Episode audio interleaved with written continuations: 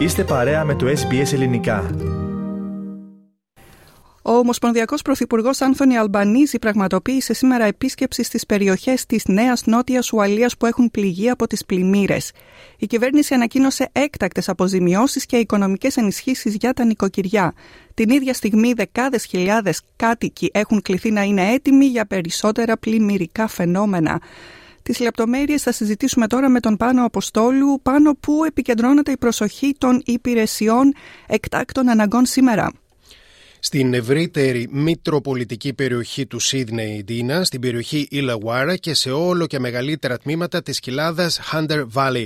Τουλάχιστον 85.000 άνθρωποι κάτοικοι σε όλη τη Νέα Νότια Ουαλία είναι είτε σε καθεστώς εκένωσης είτε σε φάση προειδοποίησης για ενδεχόμενη εκένωση των κατοικιών τους και των περιοχών τους. Όπως είπε ο Πρωθυπουργός της Νέας Νότιας Ουαλίας, Ντομινίκ Περωτέ.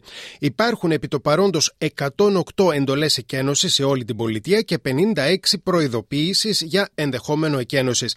Να σημειωθεί, Ντίνα, ότι μέχρι στιγμής έχουν καταγραφεί τουλάχιστον 6.000 τηλεφωνικές κλήσεις για βοήθεια στις υπηρεσίες εκτάκτων αναγκών, ενώ στη διάρκεια της χθεσινής νύχτας πραγματοποιήθηκαν 21 διασώσεις.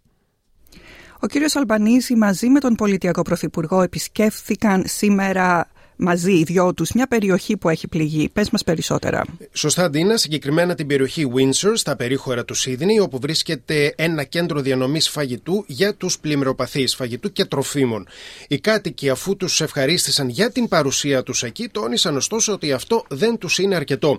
Ο κύριος Αλμπανίζη δεσμεύτηκε να συνεργαστεί με την πολιτιακή κυβέρνηση, ώστε από κοινού να αντιμετωπιστεί η κρίση που έφεραν οι πλημμύρες στη Νέα Νότια Ουαλία.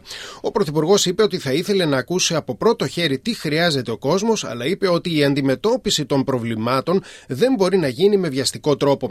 Τόνισε ότι οι πολίτες πρέπει να ακούν τις οδηγίες των αρχών, διότι ο κίνδυνος παραμένει μεγάλος. I reiterate uh, the fact that people need to listen to the advice, need to not take risks. Uh, when asked to evacuate, make sure they do exactly that. Uh, this is still remains a, a dangerous situation and we need to respond appropriately. Η καταβολή των οικονομικών ενισχύσεων που ανακοίνωσε σήμερα ο κύριος Αλμπανίζη πάνω ξεκινά από αύριο. Σωστά, Αντινά, να πούμε αρχικά ότι το ποσό ανέρχεται στα χίλια δολάρια και θα δοθεί για την αποκατάσταση των ζημιών στα, και στα θύματα των πλημμυρών. Η καταβολή στους δικαιούχους θα ξεκινήσει στις 2 το μεσημέρι αύριο, ώρα Ανατολικής Αυστραλίας. Το ποσό αυτό είναι συμπλήρωμα εκείνου που ανακοινώθηκε νωρίτερα αυτή την εβδομάδα. Αφορά όλους τους ενήλικους κατοίκους σε 23 περιοχές της Νέας Νότιας Ουαλίας που έχουν πληγεί και οι περιουσίες τους βρίσκονται εντός των ζωνών φυσικής καταστροφής.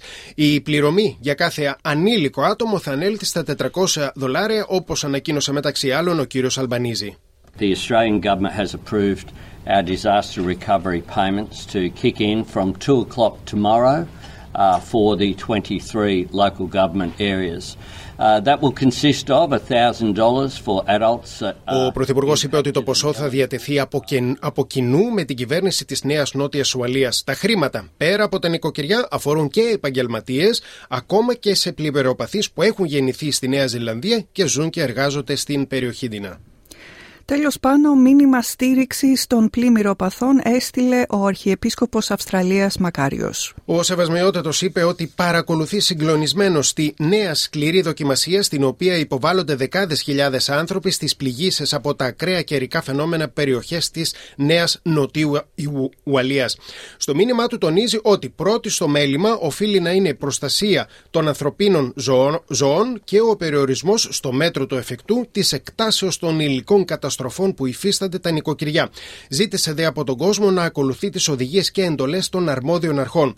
Αναφερόμενος στους ομογενείς και τις οικογένειές τους που δοκιμάζονται, τους διαβεβαίωσε ότι η ιερά Αρχιεπισκοπή Αυστραλίας είναι και θα παραμείνει δίπλα τους, αρρωγός στις προσπάθειές τους για την αποκατάσταση των συνεπειών της τρέχουσας δοκιμασίας. Δίνα.